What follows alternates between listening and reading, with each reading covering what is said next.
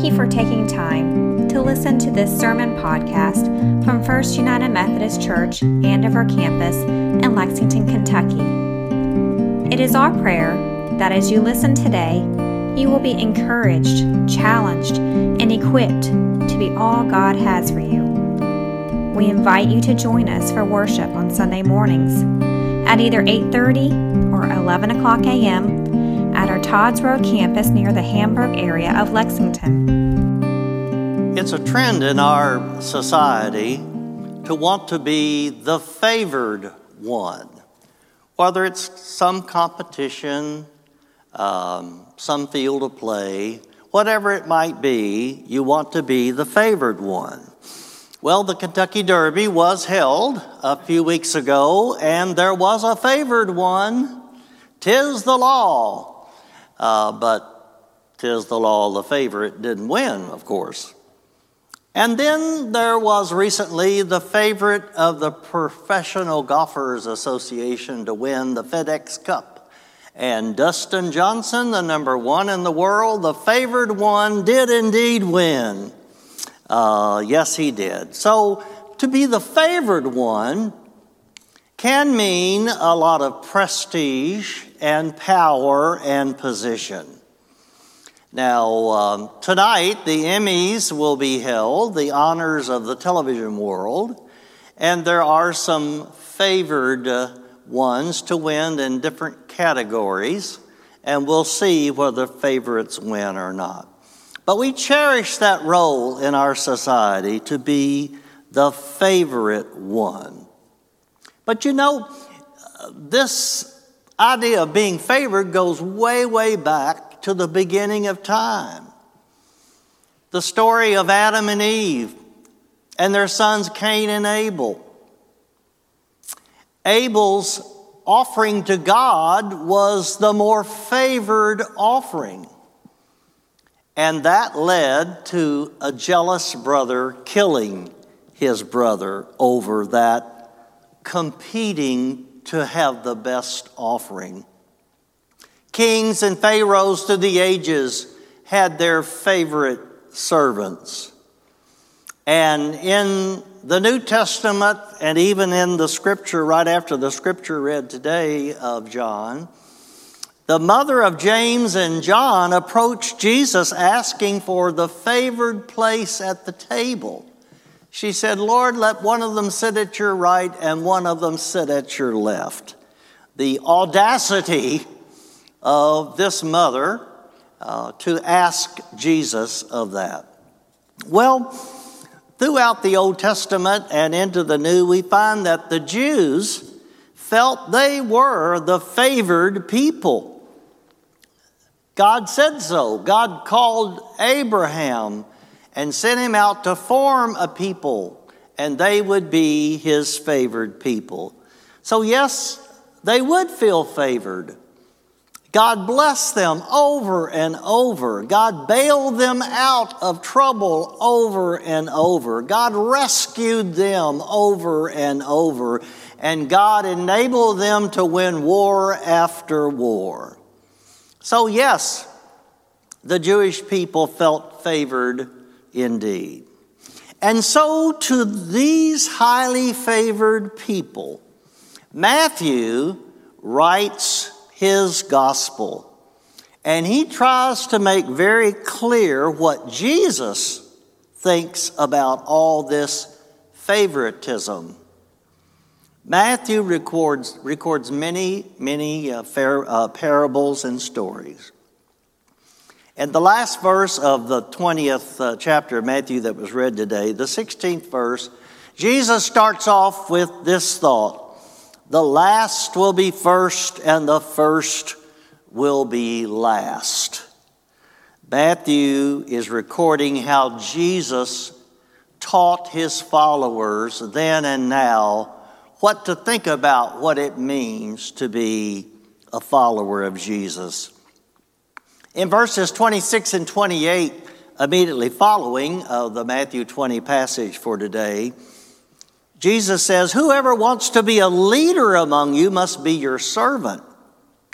And whoever wants to be first among you must become your slave. For even the Son of Man," meaning himself, "for even the Son of Man came not to be served, but to serve others, and to give his life as a ransom for many." Jesus is telling his followers, Jesus is telling the Jews of his day, you must become a slave. And they're saying and thinking, uh-uh, I don't think so. Been there, done that in Egypt. We remember slavery. It wasn't good. We don't want any more of it. This is a major wow indeed that Jesus would say to these favored people, if you really want to be a part of my kingdom, you've got to be a servant, a slave. You've got to put others before yourself. And they're thinking, just who does this guy Jesus think he is anyway, coming to tell us that we need to be servants? Well, they were thinking, I don't think so. And is any wonder to us that they would crucify Jesus for saying and making such audacious statements as that? Well, This uh, this story today about the last will be first and the first will be last is the message of the vineyard and the vineyard workers. Yes, the laborers who had worked since dawn got their wages, and the one who rolled into the vineyard in the very last hour got the same wage. And our children's sermon illustrated this about how would you feel if you'd done all your chores, a bunch of them, and then your brother or sister or someone else did just, did just one chore, but they got rewarded in the same kind of way. So the workers who had been there all day long complained to the landowner. What do you mean? What do you mean giving them the same amount of wage?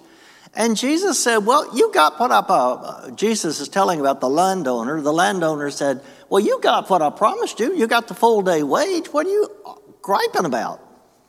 He said, can't I be generous? Can't I be gracious to those? Anybody I want, even the last one that comes into the vineyard to work? Well, uh, set up quite a, quite a scenario indeed. And the landowner says, I choose to be generous to all the workers. Well, from this, uh, from this passage, this parable, the story that Jesus told, we can find some very important lessons.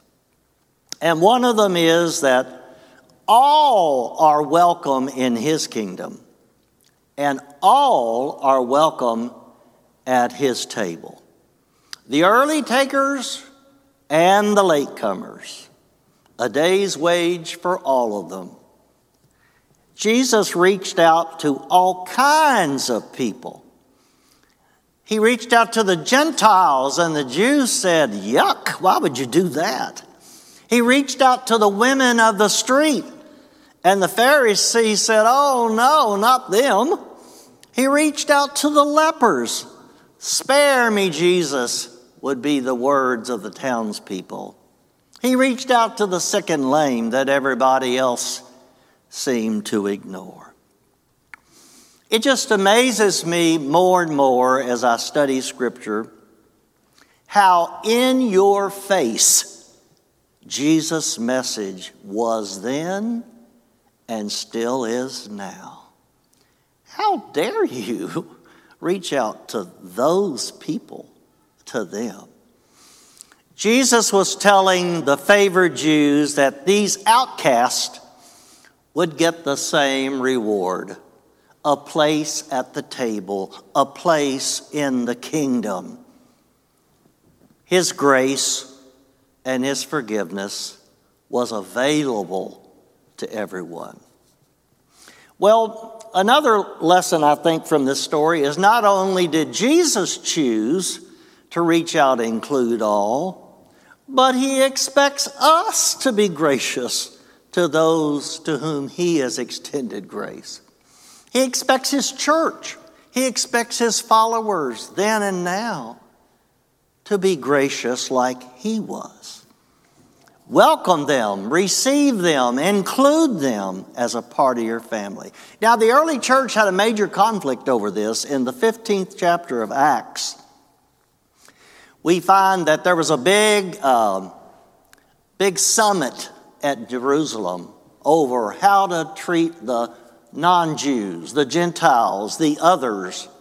And many felt, well, you got to become a Jew first to get into the door of the kingdom. You've got to do those things. Everybody had to be circumcised first before you could become a Christian. They felt that people had to get cleaned up, drilled in the law, pay their dues like they had before they could have a place in the kingdom. And they argued and argued about that. Peter argued for inclusion. Finally, and Paul or argued for inclusion. And then finally, James stood up and said, we do need to include everyone and not lay down this unnecessary requirement to become a Jew before you can become a Gentile. And aren't all we glad that uh, they made that decision as well? In the fifteenth chapter uh, of Acts, the eleventh verse, Peter says, we believe that we all are saved by the same grace, by the same way, by the undeserved grace of our Lord Jesus Christ. Well, there's another story in Scripture that comes to mind as I think about this. I think about God's vision in, in the tenth chapter of Acts to Peter. And he's on his roof and this sheet descends with all these animals in it, and and uh, the Spirit says, rise and eat. And Peter protests. He said, oh no, I, I'm a good Jew. I'd never eat that animal. I'd never do this. Uh-uh, no, I, I never have, never will.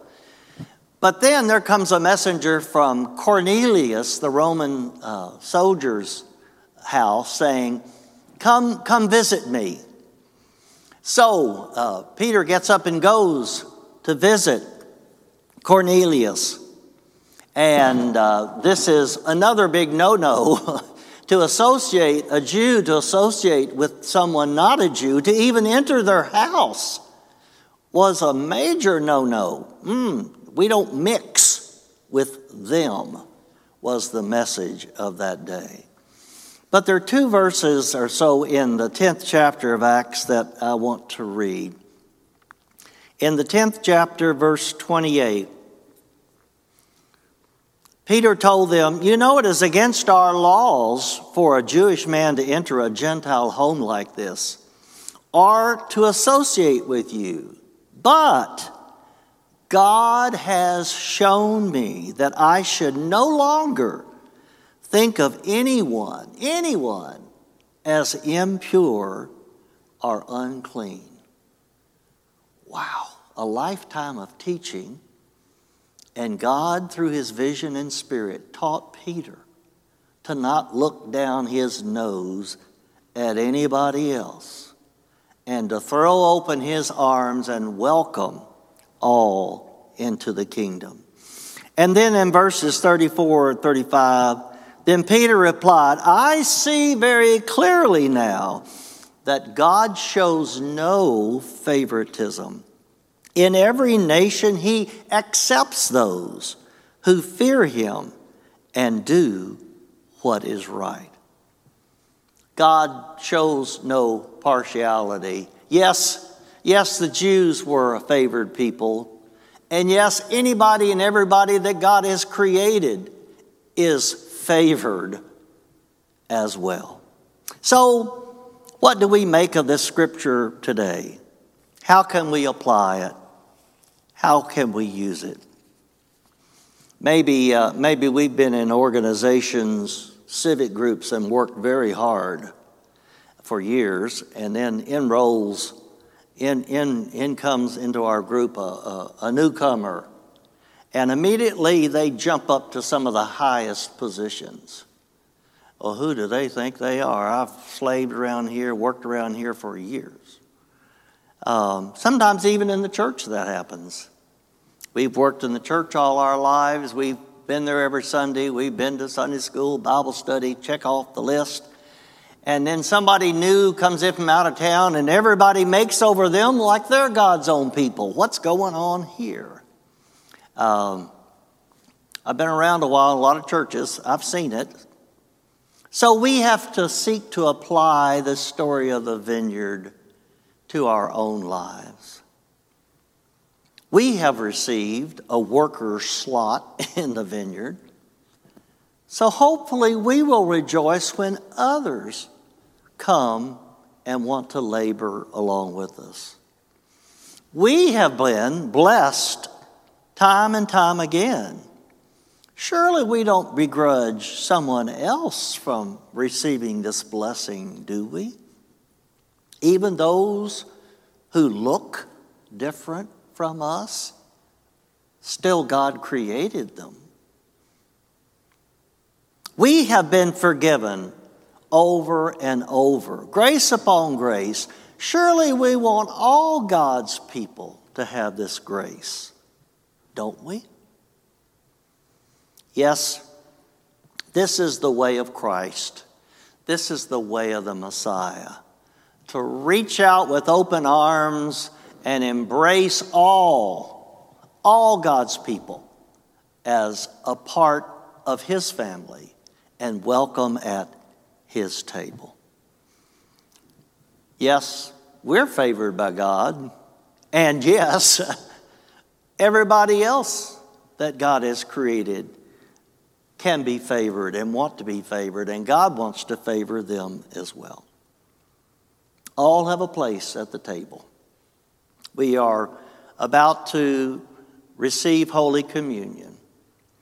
We receive it that God has included us and welcomes us. And may we also receive it that, and it's extended and offered to all who will come to him and receive his grace and our grace to them as well. Let us pray. Holy God, thank you for these valuable and important passages of Scripture that continue to teach us life lessons. As Jesus was inclusive and all gracious years ago, and as he taught his disciples then, and teaches those of us who would be his disciples now, may we be gracious to all as he was. May we, the church, extend grace to all as he did. May we open up the table and welcome all to come as he has welcomed us to come. For it's in the name of Jesus our Lord we pray. Amen.